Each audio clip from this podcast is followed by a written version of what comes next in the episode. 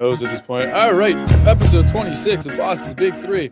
We are back, back to back weeks for the first time since a while. But hey, we've done this for like what was For it? the decade. Six six months straight. Took a little time off. New year, new me. Yeah. New decade, new us.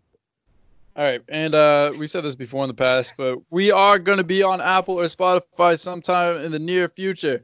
So for who, those who just tune in for like want to hear one segment, like last week, you want to hear Spike King talk about his tattoo and all that debacle, uh, and you didn't stick around for the whole episode. We're gonna be on Apple and Spotify, so next time you're like what I was You gonna say, a lot of mowing your lawn. though. Like you, you say like, oh, I'm gonna post three things on about NBA on Ride the Yeah. Wave that never happened. You say Yeah. you're gonna end up changing the logo that never I happened. changed the logo. oh, mean- the main one. Yeah, you just you talk a lot. Dude. I've said multiple times I don't know how to make a logo. you disappear and and yeah, we did it six months straight, and then you literally disappeared on us. Like you just vanished in thin air, like you're gone. I know you're upset about Penn State. You know the national title bid didn't happen. Not even that. We're going to talk about some other Penn State stuff that popped off uh, Yikes. later in the show. But as always, we are sponsored by One on One Hundred. One on One Hundred is the only online raffle website giving fans and experience seekers the chance to win tickets to live sporting events, concerts, music festivals, and more. Uh, whether it be from your desktop or mobile device, winning tickets to your favorite event has never been so easy and fun. Choose your desired event, purchase a raffle ticket into the draw, and you could be the lucky winner. Celtics and Bruin season is uh amidst, so you could enter the raffles for those. I know we always have stuff going on for that. I think we have a raffle going on soon, right? I saw a story post that we throw on at Ride the Wave Media. Give them a follow if you don't know that company because this is the company. But just in case, Ride the Wave Media, uh, we update our story posts a lot, telling you guys when the next raffle will be. We even have some posts here and there. Check them out. Check out 10100. I've only heard good things about the people who won and even the people who lost. Dude, you spent what three dollars on a ticket, so you didn't get a medium iced coffee today. Like you'll live. Yeah.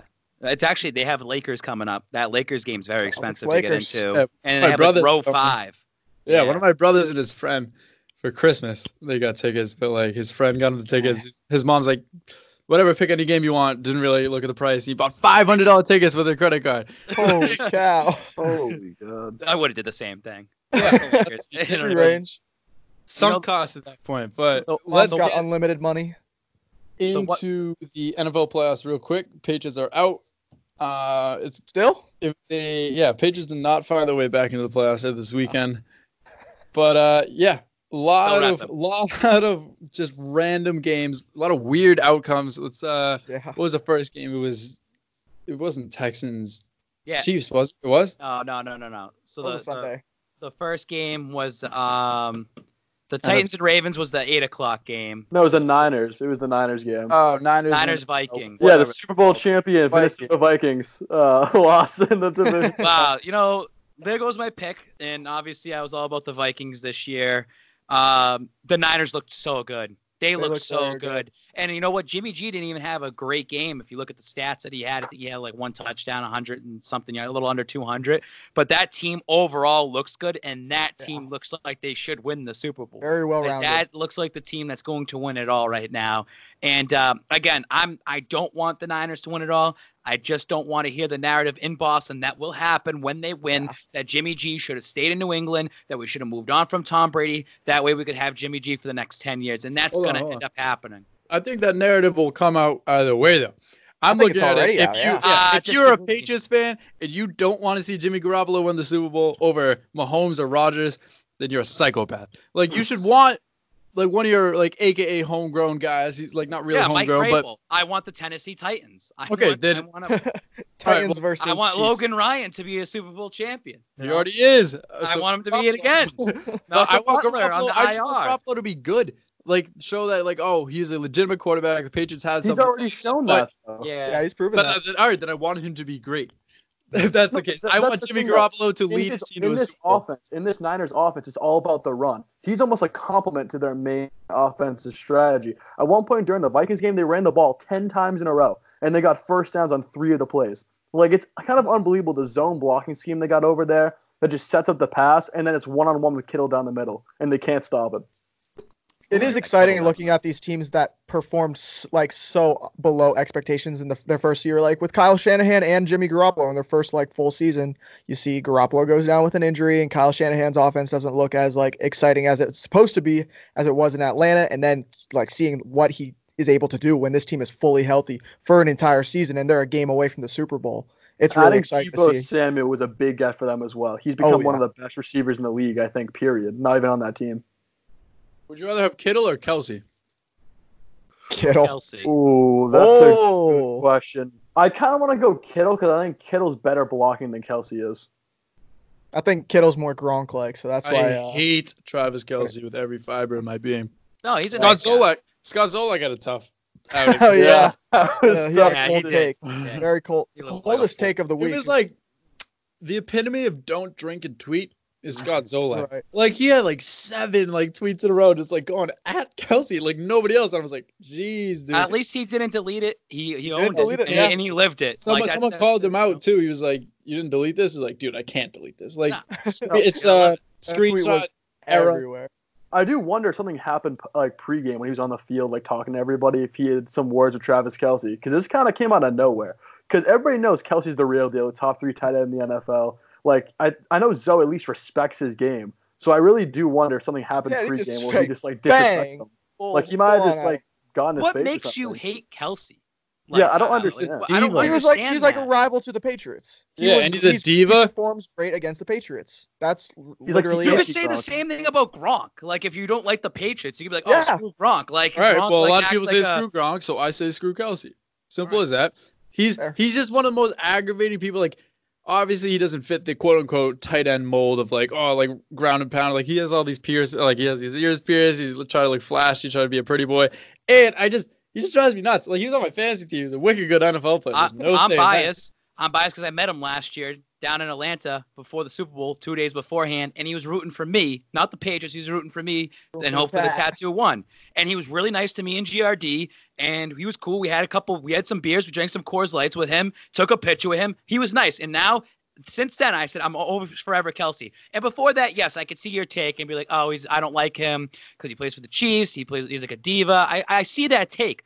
Dude, he's a nice guy. He really is. He I'm was sure he his is, dude. I'm just playing- He just flashy. He's in his overalls. He's just I don't know. He's funny. I'm playing the role of angry man sitting on his couch at home watching someone do better than him. Is all Exactly. that. It's like there's You no play it really reason- well. Be like I'm watching sure, I'm Giannis sure he's the a really good guy. Yeah, even then I love Giannis though. Like, yeah, you don't want to see like other players perform crazy well against your team. No, but you like can't hate Giannis. Like Giannis, like the most lovable I, NBA it's, yeah, it's not the best. maybe example like the world. last decade. The like, point is still there, where a guy is like a great athlete. He's he's got a personality. He's like the world knows who this guy is, and just performs well against your favorite team. It's gonna happen, and So Yeah. Travis Kelce is that. so let's stick with the NFC here. Packers end up taking over the uh, Seahawks. What do you think about that game? Uh, Okay, Russell Wilson carried that Seahawks team on his back. he is that broke team. He like fractured something in his back after that game. It was kind of unbelievable to see. That run game, Marshawn Lynch, like it was cool to see him come back. Did not really have a huge impact at the end of the day. He scored four times. Like, yeah, that's a it might seem like a lot in the amount of games you played, but he averaged what? I think it was like less than three yards a carry. Yeah, I think he only had like and like 44 it- yards. he wasn't ready to go. Take he care of your mental. Yeah, take was care of your chicken. He, he ran out, ran off into the sunset with an all-time Marshawn Lynch quote, which uh, is all we could ask. That was the most Seahawks game of all time, and the fact that like weren't really in it, they came back in it, and then uh, I don't know, like a call didn't go their way, which I have a problem with. That call. If the yellow line is gonna yellow be line quote unquote accurate. unofficial, Yeah, if it wasn't Devont- If we yeah. see Davante Adams post something with a red line, why don't we use the red line on TV? I'm Good question. Successful. It is 2020. so I they can call someone on an Apple Watch if I wanted to, and I can't even get an official line.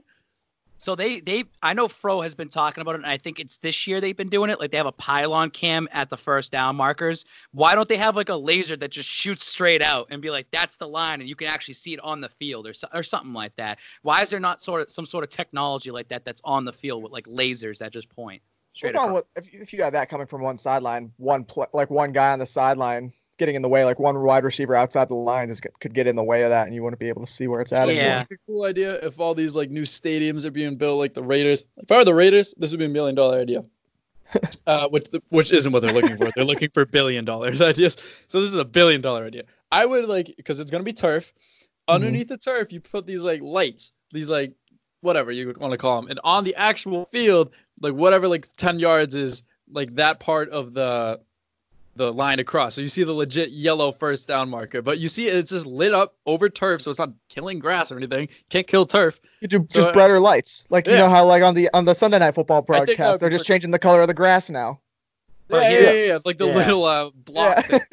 Yeah. thing. Human human error is always part of the game, though, and it needs to be part of the game. Oh, absolutely. It has to be part of it because this is the whole debate of like first. Look, at the- it makes us debate. But here's the thing: it's just funny how Twitter was going after that, but then you can see the other side where the yellow line was clearly like a half a yard away, Behind, and it was a first down, and we just move on. And honestly, I think the NFL likes the controversy because it brings more attention br- to it their starts business. talking conversation. Like exactly. the, the angrier fans get, the more they want to watch the game to make sure the refs don't mess up again. And It's that's kind of hard- it's kind of like after the Super Bowl's over, like when free agency hits and the draft comes, like they want to be talked about more than the NBA and the NHL. Right. Like they want everyone to talk. They want those off-field antics too. Like they want that shit because it just everyone's talking about their league. Well, that's And why that's the more NBA attention. succeeds.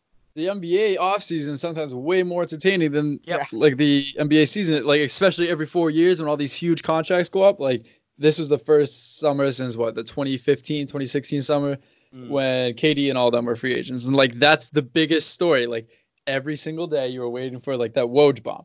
Like And there's even- nothing like even- that in, right even now. years ago, like LeBron and the decision, like that was huge. That like you watch it, you're sitting down, they have a special for it. You know? Yeah, that's the thing though, because the NFL can't really compete on that scale because it's a, just a matter of roster size. The NBA has the almost like the same amount of money the NFL team has, and it's only 12 players they spend it on.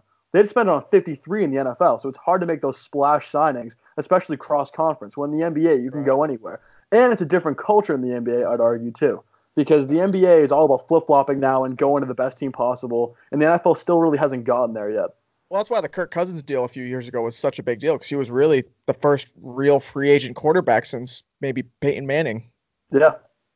And not even that. The Peyton Manning hype was a little bit like Right. dimmer too because he had that neck thing going on. Mhm. So nobody really knew if he would come back to, you know, form. But then Right. they give Kirk Cousins 30 million guaranteed.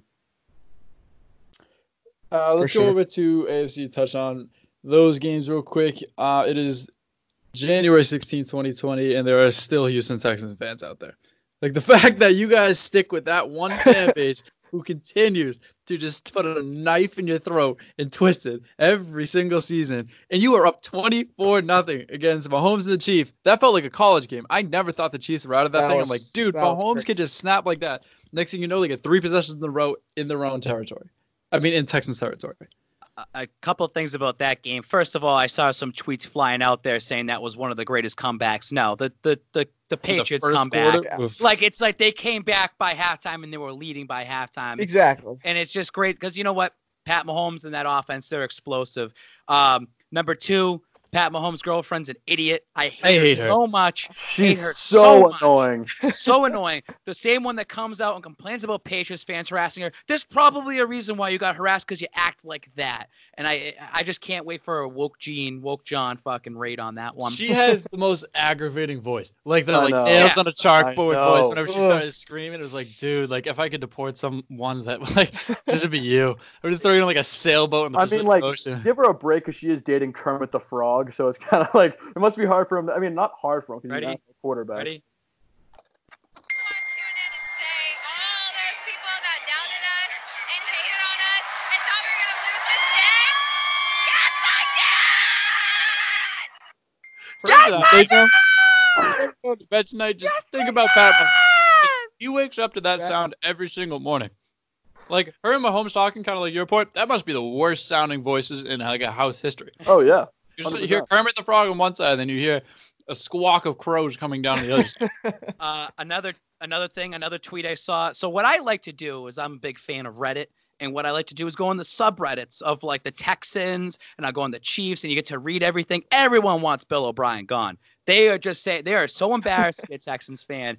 And it's crazy because I believe three out of the last four years they've won the division or something like that. And they've been hitting the playoffs and just can't get over that hump. It's like the Marvin Marvin Lewis hump of like in the Cincinnati Bengals, where it's like you guys are okay every few years, but you just can't get over that. Um, And another tweet I saw since 2014, the Colts, the Jaguars, and the Titans have all made the AFC title game. The Texans have not made it. And Wow. that's sad. And that's and they've sad. arguably been the most successful regular season and team they too. have been. Yes, like oh, uh, compared to all those other teams. It's Jaguars have their one year, they make it, they're gone. Titans probably their one year here, they make it, they're probably gone. And the Colts, I mean, they don't have luck anymore, but you I, know, had a quick, I had a quick question for Babs actually. So, speaking of Marvin Lewis, before Mike McCarthy was hired by the Dallas Cowboys, he was brought in for an interview, and people kept making noise about the Rooney Rule and whether or not it was an actual serious inquiry Wait, to hire what, even is the Rooney Rule? I've so the heard that. so the Rooney a Rule basically was put in place to make sure that like minority coaches and stuff weren't being neglected in the job hiring process. So Yeah. like they have, it's like they have to bring in like a certain amount of like different like Ex- like minorities and stuff to like yeah, Yeah. to like hire like entertain the hire and obviously marvin lewis is a bum. Like he's not a good coach. We know that. Like, we- Yeah. it, that's been established. So do you think that this whole marvin lewis like nonsense is being overhyped or do you think it's just like part of the process? Did they bring him in for an interview? mm-hmm. Good God. so you're saying they purposely bring him in in order for the that's what i'm saying. Like, like- they- there's like an outcry on social media. Stephen a. Smith was very upset about it um, they probably just bumped into each other on the street. Be I don't hey, think- I don't think I don't think he's a total bum of a coach. I mean, you're consistently going like eight and eight. Actually, you look at some of his like records; they're not terrible out there. Six and ten to nine and seven or ten and six is where you're gonna get it.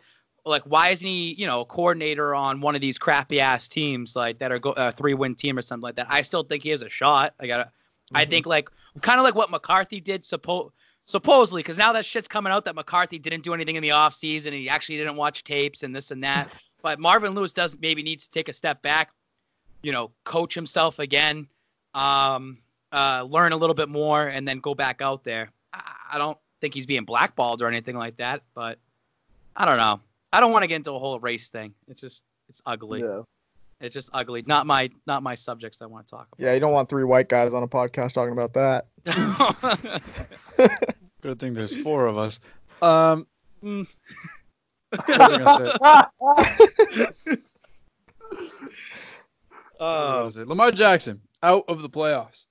pooped his That's Yeah. surprising. Not great. Not Actually surprising. It's bad. not I'm- surprising. I'm pretty surprised by it, considering like how, no, like how great that team was during the regular season. They just showed everything they were able to do They've before. the never playoffs. been battle tested during the regular season. They've never been tested. And when they get tested, like the Cleveland Browns game, which was like their last loss, they can't come back from that. And if you saw Lamar Jackson's face and you saw his body language that game, he was pissed off. He was never cool, calm, and collective. He never said, okay, we can do this. He just seemed rattled. He gets rattled. And the same thing happened last year when the Chargers came in there and beat his ass for three straight quarters. Now he started coming back in that game last year.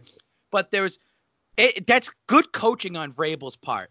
When you have Derrick Henry throwing touchdowns and Tannehill mm-hmm. rushing touchdowns, and just the different. It's good that the defense steps up. They went in there, smacked him in the mouth, and it also should show they shouldn't have had three weeks off. They should. It's kind of one of those things that they should have played week 17. Right. They got to keep that flow going. But then you start. I said this in our chat that night. You go to the Ravens um, Instagram, you start looking at the videos pregame, you laugh at them. And then you say, no wonder why they lost. You see Lamar Jackson hopping on the car and saying, hey, like we should drive in like that. It just shows they not they're not mentally there for a playoff game. And how is Harbaugh uh, uh, allowing that to happen? You're letting the inmates run the asylum, and that should not be happening.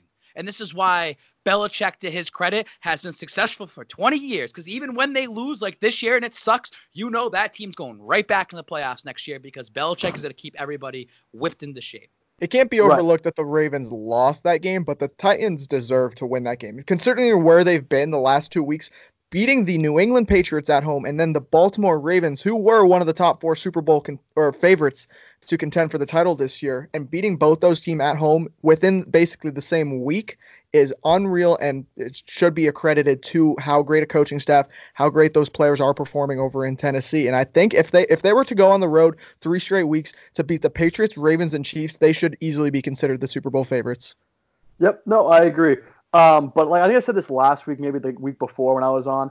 Um, the Ravens' style of offense only works when you're ahead because they Mhm. control the clock with the run and they play good defense. That's how it's always been. It's, That's it's fair. old. It's old school football, right? The only time besides the last game they did not lead in the first quarter was the Cleveland Browns game, a game which they lost. The Baltimore Ravens were frauds the entire damn time because if they don't get the offense going early in the game, they're going to lose it because they can't come from behind because they are run dominated team. They waste too much time on the clock. And you saw it in the last game. That's a good point. Like you could bring up like a hypothetical if you were to say you're running out of time and you're down a few points, you see, see it in the the the uh, Texans Chiefs game, and you see it in the, the Ravens Titans game when one team got behind, they had like the, the talent through the passing game over in Kansas City to get themselves back into that game very, very fast. And like you're talking about clock management with the running the ball, Baltimore just couldn't do that because of how dominant they were. And it, it, it was apparent. If you give me Patrick Mahomes in that situation and his group of receivers, I think they'd be able to get back into the game because they're moving the ball so fast down the, down the field. It, it's kind of crazy too because I believe right before halftime, I didn't really watch the games this weekend, but right before halftime, I believe they were in the two minute offense and they just drove right down the field. Like Lamar was getting them down the field. It's just like, why can't you just do that all game? stalled, like, why yeah. can't you just fucking just like just and he was he was launching, he was throwing it out there, man. He was getting out there. Just like why can't you do that the entire game? You also give give, give uh to about like time management. That's what Vrabel's all about. That's Mhm, what, I think mm-hmm. they're like third in the league in like time management, time clock, owning the clock, eating the clock. That's all it did was eat the clock all game long. Eat that clock. Good at that. The and also things shout out to that- Derrick Henry, dude. Derrick Henry's a Yeah. fucking beast. I've said Yeah, no, the two things all that matter year. in a football game the most controlling the line of scrimmage and controlling the clock. Mm-hmm. And the Titans did both. Also, mm-hmm. to quote the great Logan Ryan after the game, they ran Madden and Gage 8 the whole damn game and trusted man to man defense. That takes balls. Vrabel has balls. He trusted his guys to go one on one with Hollywood Brown, Willie Snead, and Mark Andrews, and they did it. He's got balls, but he might not have a dick if they win the Super Bowl. hey, hey, Where, you know what? does, So t- where two- does he go from here? Lamar Jackson. He already has the MVP, probably. Already has all these records, the Mike Vick records, the passing records. He always has. Was he rookie of the year? No. No. no, I don't so we think can't so. go that. but- But he has all these accolades, dude. He, I think the only step now is the Super Bowl, and people are gonna hold that against him.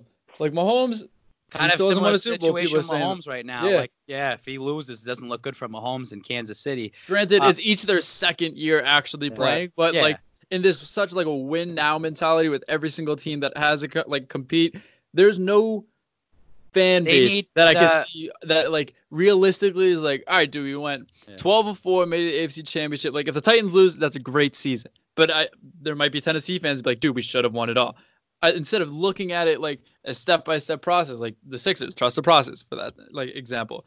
Instead of looking at a process, everyone looks at it like the Patriots, like all your chips in this season, win now. If Mahomes doesn't win it or Jackson didn't win it in his second year, it's kind of like end of the world. Maybe because um, NFL players obviously don't have as long a career as other sports, but uh, and like it's a smaller window. But I think the only step from Jackson from here on out is not only making the Super Bowl but winning it. I think he just needs another weapon on that offense. I, I still think that he's an absolute beast, and you can't really stop him. Um, I, I don't think they're too one dimensional. They just need another like big name weapon on that team. Um, and then you got to go on their defense as well too. They got to make some. Earl Thomas, you're an idiot. Uh, Like uh, Derrick Henry made him look like a little boy out there. Imagine that talking all that shit, and then you're just like you're the one who's lead blocking. That Like, was uh, unreal That was awesome. Turned him around, had him run for him. But I think that what Lamar Jackson did this year and what the Ravens did shows that hey, this is a location to come play because you know that Lamar's the future, and this is a team that's not going away anytime soon, and that's a team that's going to run that division for quite some time. Steelers are on their way out. We don't know what's going to happen with the Bengals with Joe with Joe Burrow over there, and uh, the Browns, the Browns. So they're Well, going to run think- that division. They're going to run that division for quite some time. So I think all their starting, like I think ten out of their eleven starters are coming back on offense, and like nine of their eleven starters come back on defense. Something Yeah. at least, but not with like free agency or anything. They're- so they could they'll have all twenty-two come back. pencil them for the AFC title game next year. They'll be back. They're not going to go away. In regards to Lamar Jackson, I think him and that team, especially Jackson, proved a lot of people wrong this year. I think coming out of uh, his rookie year, I think a lot of people still like regarded him as being more valuable as a runner than a passer, and I think that's where his next step in development is. Though he showed he was a great passer and can play the quarterback position at an elite level with that like dynamic threat of the ground game too, I think that's his most important like requirement this offseason. Just control that ball, put it where Yeah. you want it, like just being an elite passer is the next step to Lamar Jackson's evolution. But lastly, on Lamar is this is the growing pains because he's still young. He needs to be more mature. He needs to mm-hmm. understand to be a leader. He's not a leader yet. I don't see him as a leader on that team yet. And I think that this year they have to look back at the whole big trust and them talking and fooling around before the game. Cut that shit out. You guys are a talented team. You know what you have here at talent. Go out there and play some damn football and win those fucking games that Mhm. are most important. And if he can do that this offseason and be more of a leader out there, like Pat Mahomes is a leader. Like he that's that's what who he is. He showed that.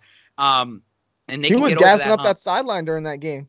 Yeah, he was. But that's the leader to say, like, hey, Mhm. we're not out. We're, we're still in this. Where Lamar is just, you see him saying fuck on television and he just looks frustrated and he has his head down. No, we don't want to see that.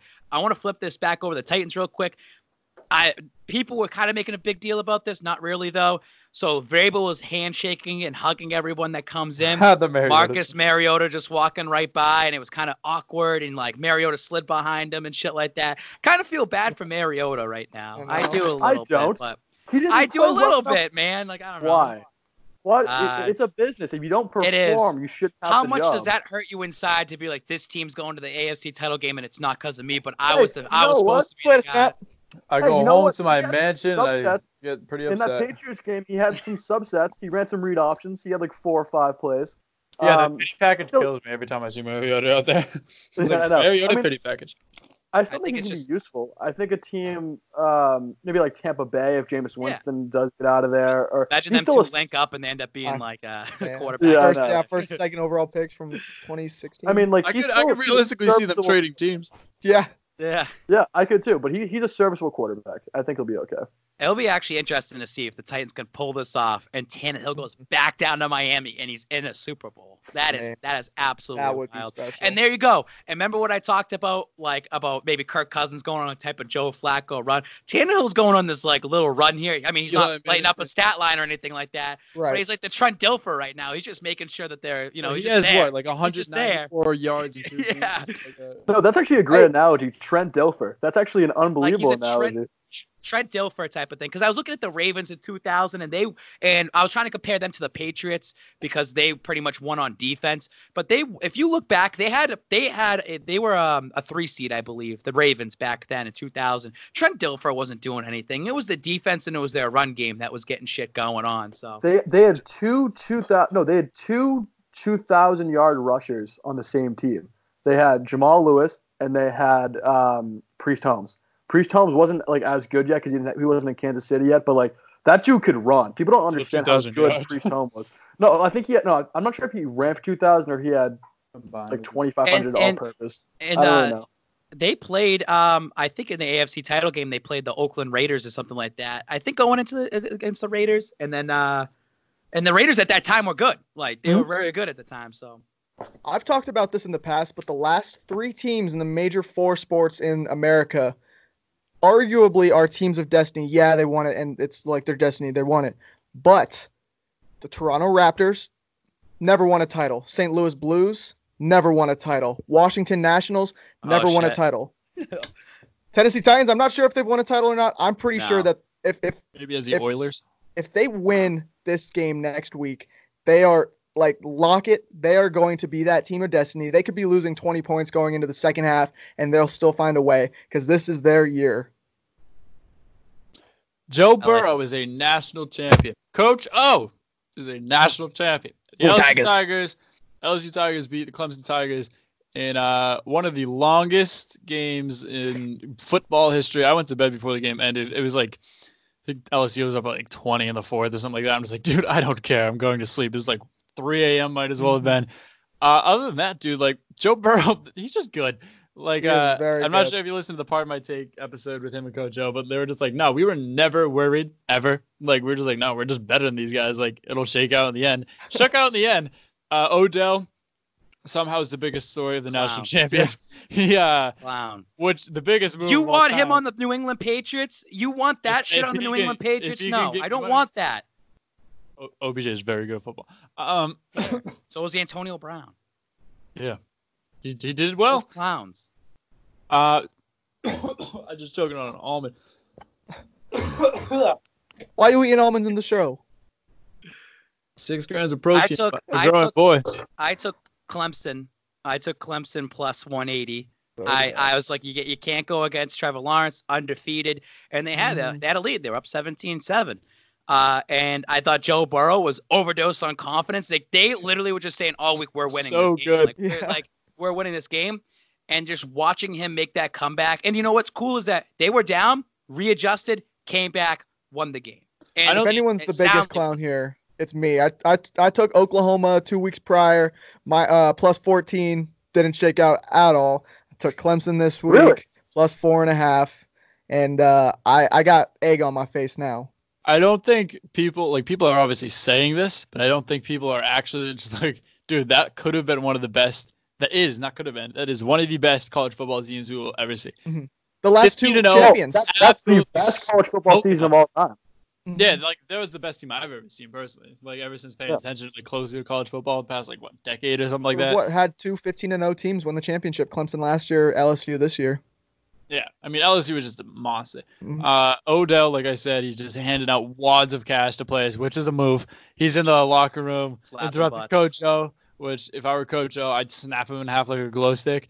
And then he's he's being arrested for Battery. assaulting a police officer. He's getting arrested for battery of a police officer. That's, That's unbelievable. unreal. Also, And and that- talking quick. Why are there cops in the locker room of it? Because oh, I'm gonna underage you. Winning like I get it's the No, whole smoking yeah. inside thing, but that's dumb. You should So, know that like Yeah, national champions are obviously gonna party. I, I agree with you 100%. I mean, there's always cops in the locker room after these games because you never know about media sneaking in, people that are not supposed to be there. But Taking that guy, jerseys. that guy, Center of- people are saying he's doing his job. I work in the law enforcement world. Dude, discretion. They just want a fucking, they just want a national championship. Let them smoke inside. Let it slide. Down south is absolutely was crazy the way cigar. they, their Yeah. worlds are down there. But you see him doing that. I thought the video was hilarious because you see that's happening. Then Odell's behind him and just slaps him in the butt. And then the cops going to him and just, I don't know. That guy, hardo, hardo. He checked the water bottles to see if it was alcohol in them. I'm like, you mean you mean Yeah. the college kids, let alone national champions, are gonna be drinking? No, couldn't be. I get the whole like don't smoke inside, dude. Who cares? Like, Well- what are they gonna do? LSU is a multi-million dollar like the Mhm. company. Also, brand. shout out to uh to Cade York on this. He missed a third quarter field goal in the national title game. Ah, And if he hit over- it, it would have been the over 69 and a half if you had it at 69 and a half. I, was, Uh, I, I took he knew what he did too because he actually posted about it and said sorry about the over under. And these If you ever- college kids know what the hell they're doing. They got money on the game as well. If you that's ever probably see why an Odell's over under at 69, you always buy it. Yeah. No, So- back to the actual game though. Uh, people a lot of hate on Trevor Lawrence right now. Um, unwarranted. I mean, he like unwarranted. Trevor Lawrence is probably the best quarterback prospect we will see He's like 14 uh, years old. Next, for the next like decade. Um, the kid does everything well, and the thing I like about him most, he sits in the pocket first, but then can still run. I saw a lot of times in that when game, he he needs to. picked up four or five yards on plays he should have been sacked. Mhm. And that's the most valuable trait you can have as an NFL quarterback because no matter what happens in this league, it's still going to be a pocket passer league. You have to win from the pocket as a quarterback. It's probably And Trevor ideal Lawrence- that ideal that he's not going into the draft this year, and it's actually Right. ideal coming off that loss to stay one more year, work out the kinks, and then be the first overall pick the next year, which the Patriots will not get him. And I think it'll be No, better but- in the long term in his career because he finally has had that loss on the big stage. and People have seen what he, what like how he handled it, and he's win and he loss. seemed to Yeah, handle it well. yep. And I he did. think Clemson's going to be very dangerous again next year because you have that Trevor Lawrence factor, like chip on his shoulder again. Like, hey, we should like we were one like this Clemson team is great. We've got the talent to win this thing, and they're already favorites for next year's championship. So uh, he's excited to see what Trevor Lawrence how he grows in his final year at college. So speaking of next year's draft, uh, we're set up for probably what we should have gotten with Mariota and Winston in Trevor Lawrence and Justin Fields. I'm assuming Yeah. Fields will declare next year, and I'm assuming they're going to go one and two. And that's going to be what should have happened with Mariota and Winston, but they're going to be actually good in the NFL. Mark my words right now. Uh, Jameis Winston's a record-setting quarterback, sir. Thirty for thirty. Uh, All right. real, real quick though, last thing, and then we can move on. But Joe Burrow, going to be a Man. Bengal. He's going to Cincinnati. What's your realistic expectations? Now you've seen him; he's good. What what what's the record for the Bengals next year? What's your Uh, realistic? two record and fourteen. You really think they're going to be that bad? they have he has no one around him. Like he has Mixon, He has AJ Green, who probably will get hurt because he's good at that. Oh, he's a John free agent. Tyler Boyd. Yeah, he's also might not gonna. Yeah, but I'm saying like Joe Burrow's good in college, but like literally in this whole uh, part of my take interview, he was like, "Yeah, I did a lot of stuff in college. I know I can't do in the NFL." So like even then, he's like, "I'm gonna have to switch up my game." His game a lot of the time is scrambling into the pocket. Like he knows people can't sack him, then just chucks it up, and one of his unreal receivers, but one dude had like seven thousand yards, six touchdowns. What did the Also, what- real quick, I saw your take on this. I had a similar take. Uh, sign Thaddeus Moss. Why not? It's kind of cool, and he's good. So oh the Patriots? yeah, yeah, Uh, it would be cool to have him just because you have Randy Moss kind of come back and yeah, yeah, yeah. just be around there and shit like that. And Why not? I mean, they need a tight end. They need some sort of tight end like going into next year. Uh, Joe Burrow though, uh, what what what was the Cardinals' record this year? Was it like five five and eleven or something like that? Or No, they, they had a tie. The first game Oh, they they tied tie. against Detroit. Uh, so they'll, weird. they'll have a similar record to Kyler Murray Yeah. in the first year. That, that's what I was gonna say. Like it's just they're not gonna be a good team next year. The the Bengals they're not gonna win the division, but you got to give him some credit. I, I feel like he could put something together. It, it's a lot hanging on the draft and free agency. Let's see what they end up what ends up happening. I'm sure that Cincinnati's gonna make the moves right away to put a team around him, and they're not gonna So- wait.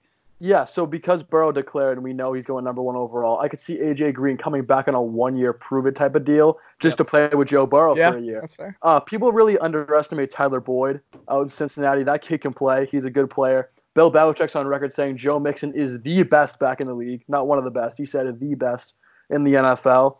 Um, the play action game in Cincinnati is going to be unbelievable next year. Zac Taylor knows what he's doing on the offensive side of the ball at least. If they can clean up some of their defensive errors, I could see them going like seven and nine. Yeah, six and ten, seven. That's Yeah, good. that's optimistic. That's optimistic for Cincinnati. Yeah. All right, baseball is ruined. Uh, actually, I think baseball is, baseball is unbelievable right now. If you're listening Baseball's to me on Sox probably before, I was now. so pro cheating, steroids, all this stuff. So like, this is my wheelhouse. But I don't know the logistics, all the specifics to it. So Brandon, if you want to break down basically everything that's happened from Yankees to Cora to today with Beltran to back to the Astros with Altuve and Bregman. Yeah. Uh, yeah. We Go. had a lot of news. If you if you you know you've heard about it. If you're if not, you are living under a rock. Baseball, the game, the sport is forever changed because of a few uh, specific individuals deciding to to dig into to certain areas. Not saying it was a bad thing, but Evan Drellich, when uh, I'm not sure who hired him, NBC Sports Boston brought him in, he sent him to Houston and uncovered everything there. Came to Boston, uncovered everything that was going on in in Boston. He's a with- Boston guy, though. Exactly, but bringing him back in was dangerous in the first place. Yeah. He he's had that reputation of like like real sports journalism, getting into like the nitty gritty, like things that aren't supposed to be seen. He's finding a way to to uncover those things.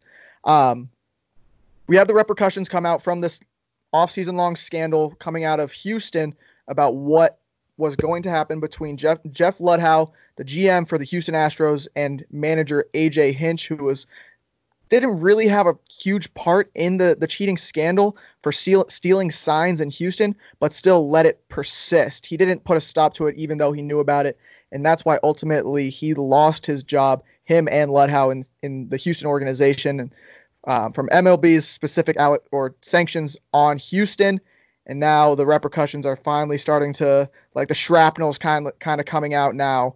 Um, everyone's telling all, everyone's giving their piece. Everyone wants to be a part of this because this is historic. This is like the biggest thing to happen, um, This is like, like, the, scandal wise in baseball history. Well, close it's to. like it's it's like the steroid era Exactly. of like it's like Jose Canseco ratting everybody Mhm. out, and then all of a sudden, which is it just I want to make a comparison. It's just funny because like, we want a clean game in baseball. We want a clean game, and then this is happening. I just And- find it ironic. and there's been the argument people will argue the fact that ba- like sign stealing in baseball has been around forever. Everyone is trying to steal signs consistently. It's just the, the problem is how they're doing it and that's where houston and boston are getting in trouble right now from alex cora. So what's up with this? Because all right, I gotta give a shout out because I know this guy is actually gonna listen. Mm-hmm. Name's Dan Burke. He's been DMing me all this stuff about the base because I'm not in baseball. You know me, I'm just football. And he's been trying to keep me up to date on everything. So I want to kind of go, uh, you know, explain it to me like I'm five years old. Uh, we have a fake burner account right now that's going out yes there. that is that's like i'm, I'm All right, checking I have a it, theory I'm about that. it constantly right now as we speak And and just real quick, Dan, I, before you get into that, uh, Tyler, Dan Burke has said he's narrowed it down to four players that it could possibly be right. that have connections between the Astros and Yankees, and it was one um, Centeno, uh, Brian McCann, J.D. Davis, and Cameron Maybin. And he's like, those are the four guys. He said only four players that either played for or worked with guys on the Astros, 17 and Yankees that would know about both teams. Yeah, all right. That's what I was thinking. Like, it wasn't Carlos Beltran's niece. No, Everybody knew that. so- but I'm like, okay, this is either a random kid or a player that wants like to see the world burn. Yeah, Which let's, let's I am fill- so here for a pity. the like, people uh, in. Yes.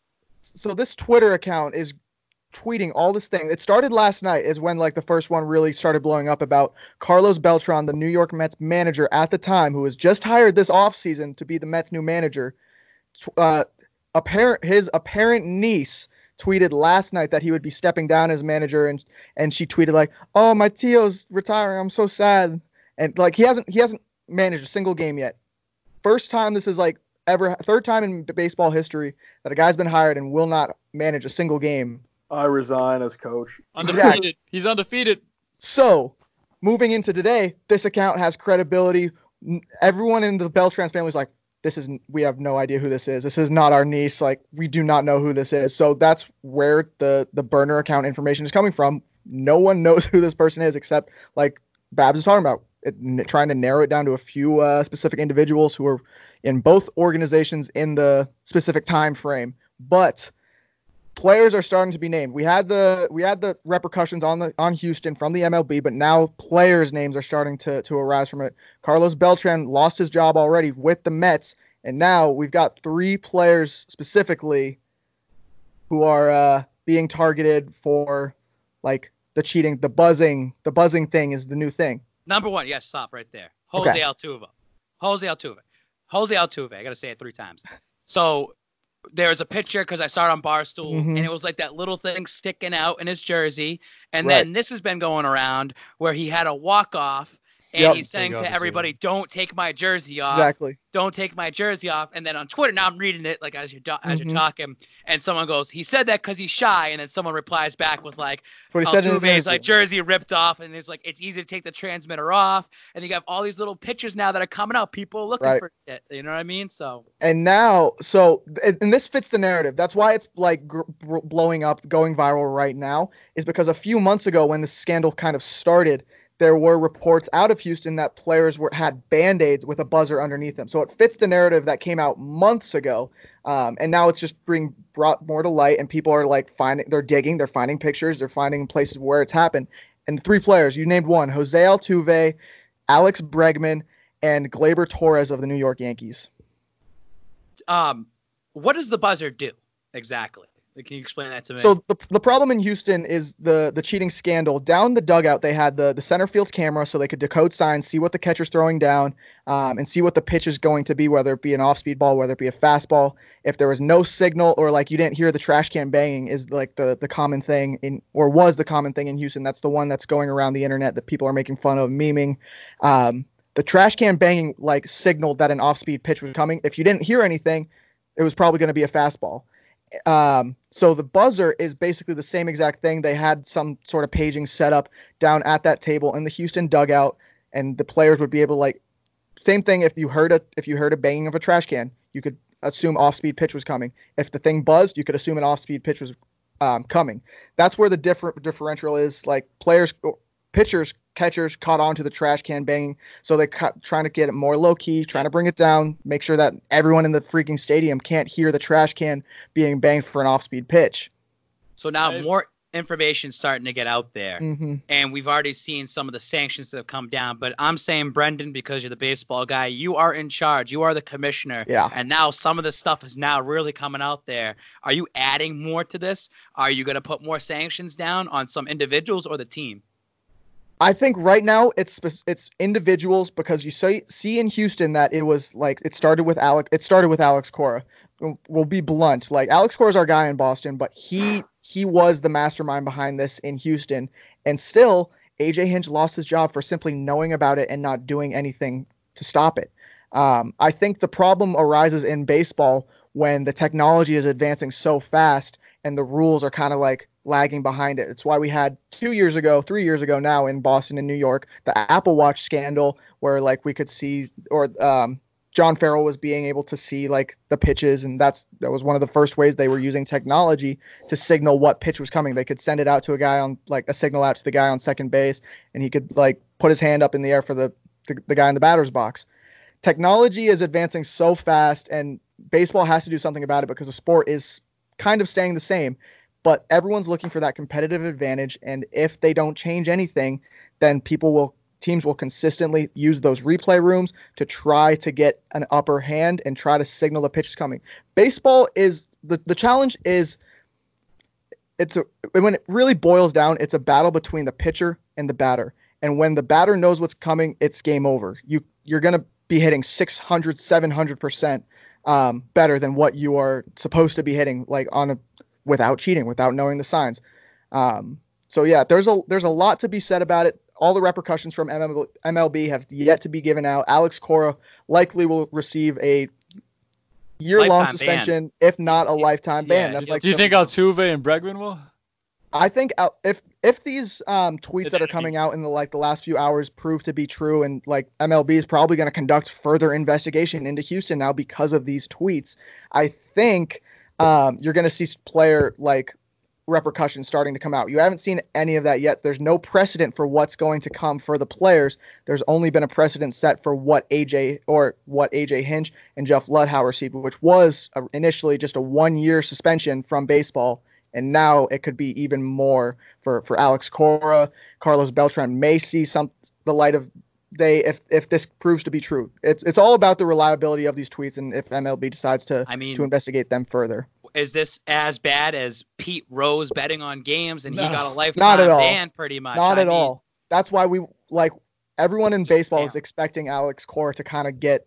He, I wouldn't be surprised if Alex Cora got a lifetime ban because I do believe what he did was worse than what Pete Rose did.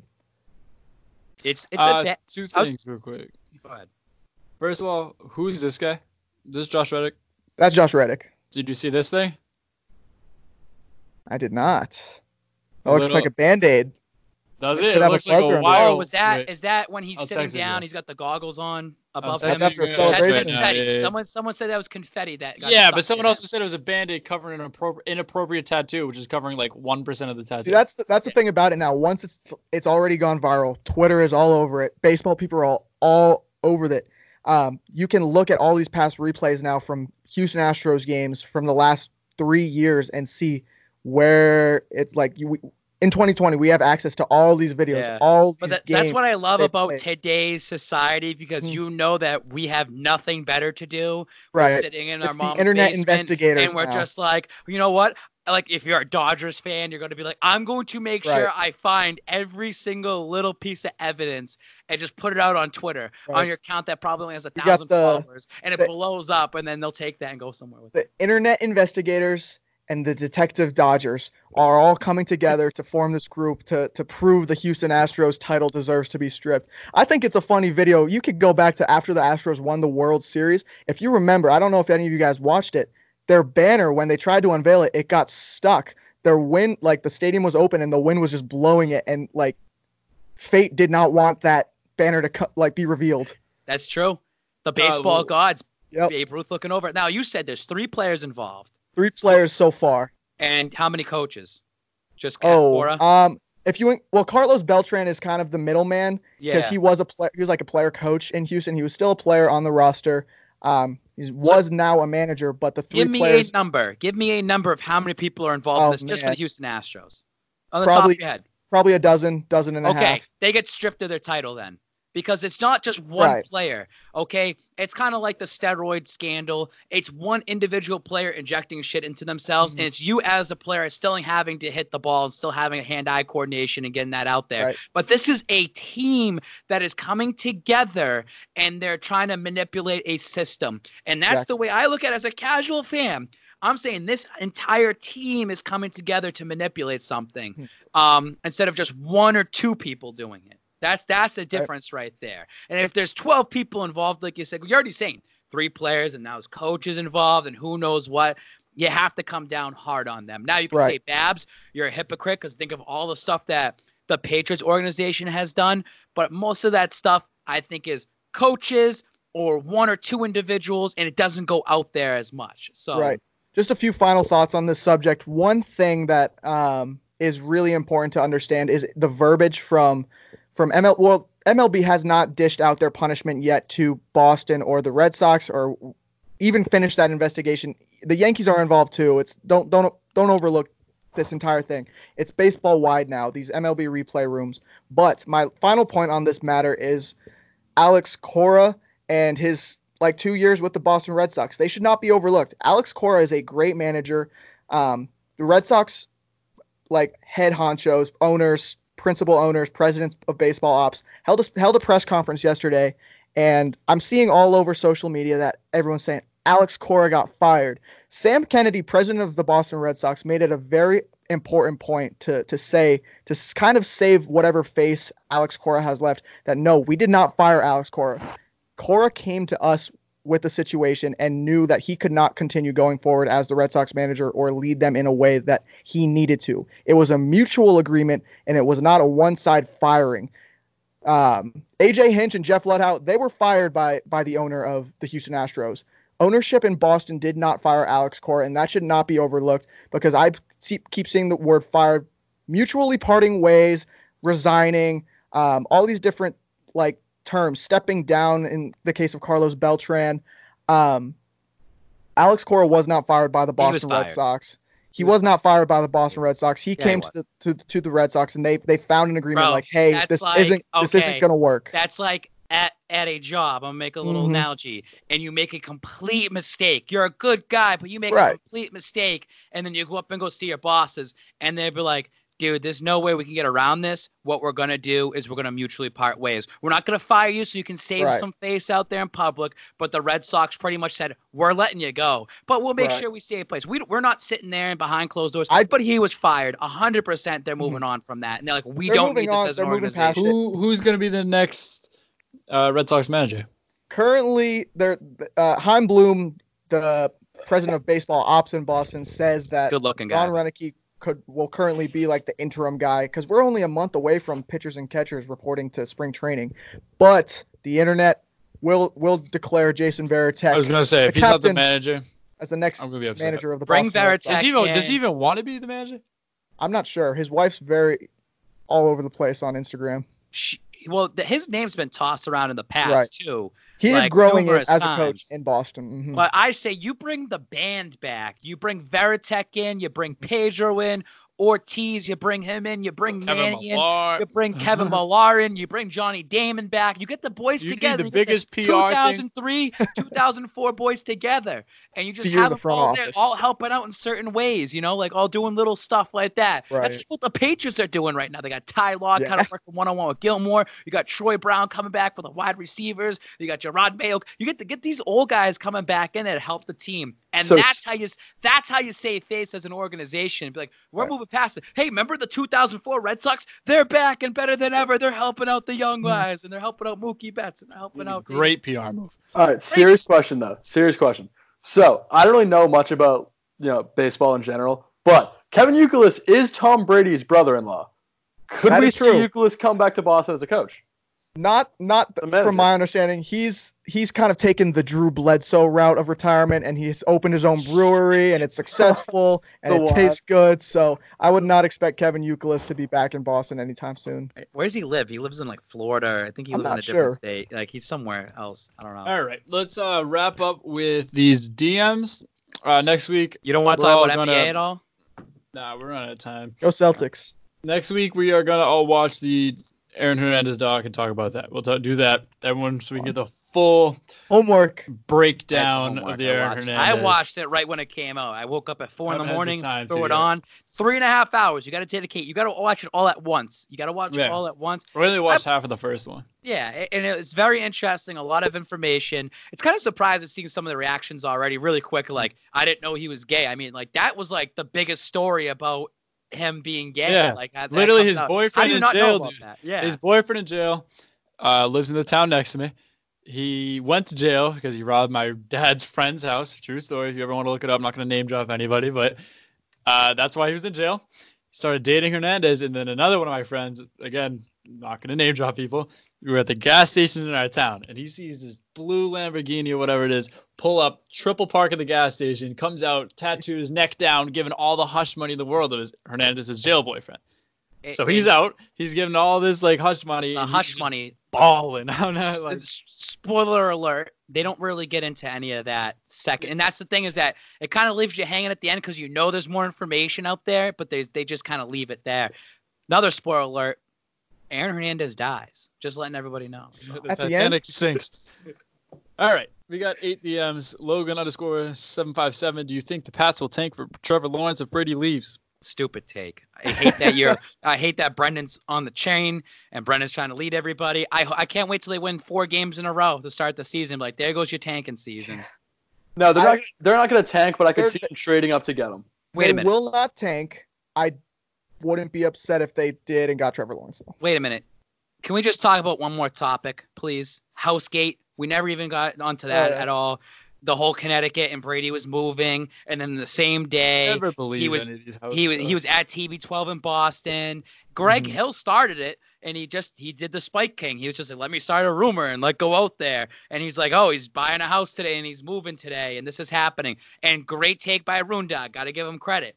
The whole Alex Cora shit was dropped on the same day that the Brady stuff was going on. And the Red Sox work with WEEI, like they're they're together. So the Red Sox could have told them, "Go make up some fabricated story. Let's put more stuff on the Patriots." That way, when the Sox stuff comes out, it's kind of like, eh, Right. it gets blown over because we're still not in the season yet. It's still football season. People are still talking about Brady. Kind of interesting take. I, I just want to say. And then Tom Curran coming out around dinner time saying, "Yeah, Tom Brady doesn't own a house in Connecticut." I got a lot of people that DM me, um, and you can never believe everyone's like, I got a source and I, I know this and that. And you have to take it for what it is. Like, you know, someone messaged me and said, Hey, uh, I have a buddy that installed a shower door at Tom Brady's new house in Hopkinton, I. Mass.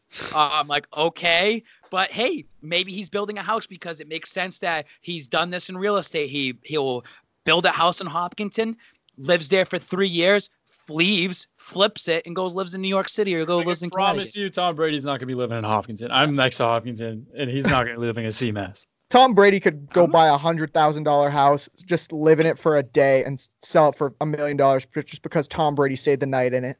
Yeah, that's not a bad uh, little investment. He should get into. Sean My Connery plan. asks 49ers Sean or Packers?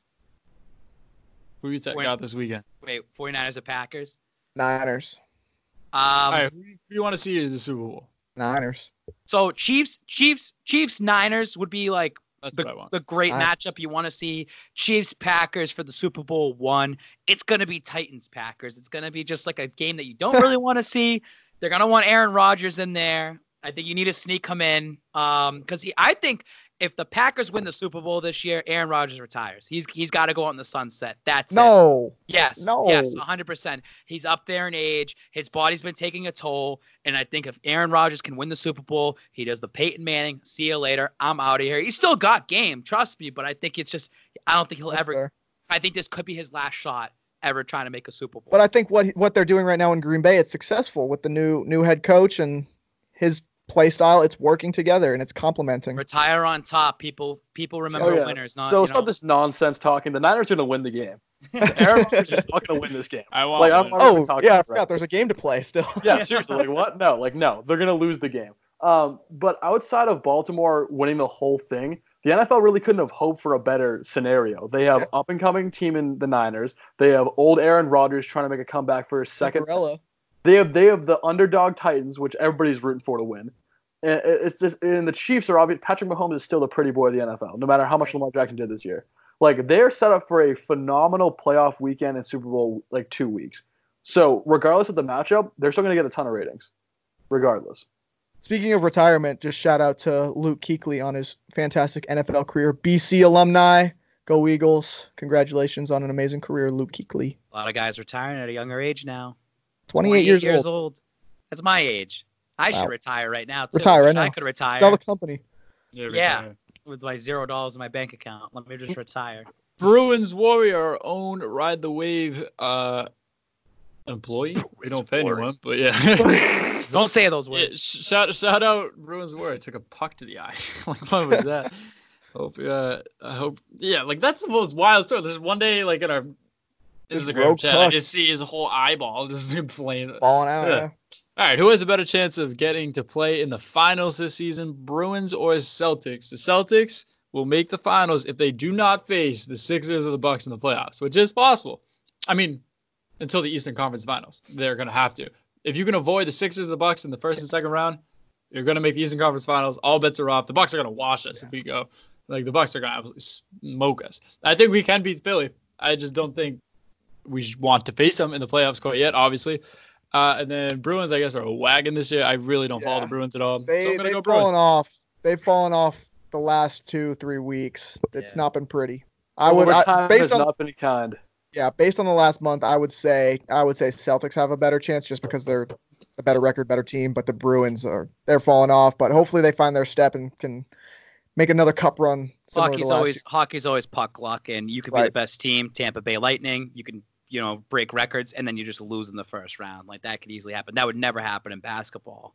Um, but the the the Celtics need something. They're still missing a little spark on that team. There's something that they need, and they need to make a move at the trade deadline. If the You want to know what they need, rem- Babs? what do they need? They need a shooter. They need a shooter. They Need need Kyle court. Korver. Kyle Korver.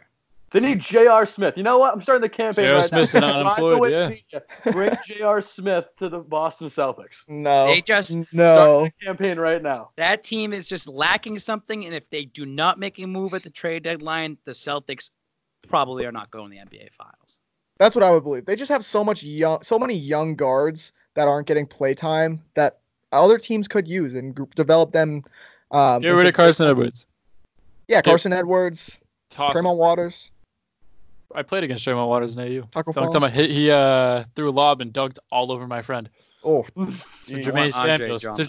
Jermaine Samuels. Yeah, I want Andre Drummond, dude. I want Like Andre he, he doesn't he doesn't fix the Embiid problem because Embiid just absolutely Oh, toasts them. Ed, Ed. I think I talked about this last week. Literally, Drummond is what his seventh or eighth year in the league. He's two or three years older than Jaylen Brown, and he's going to be the greatest rebounding player of all time in a small ball era where you can consistently find a job, and your job is to get 16, 17 rebounds a game.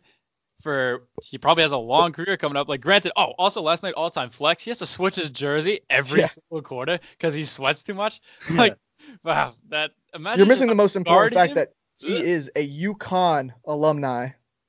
So is Aaron Hernandez in a way. That was kind of. In a way.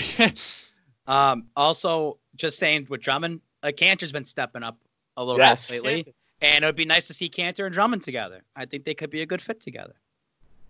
You'd have to get rid of Hayward. That'd be like a buddy comedy if they find themselves in the same locker room.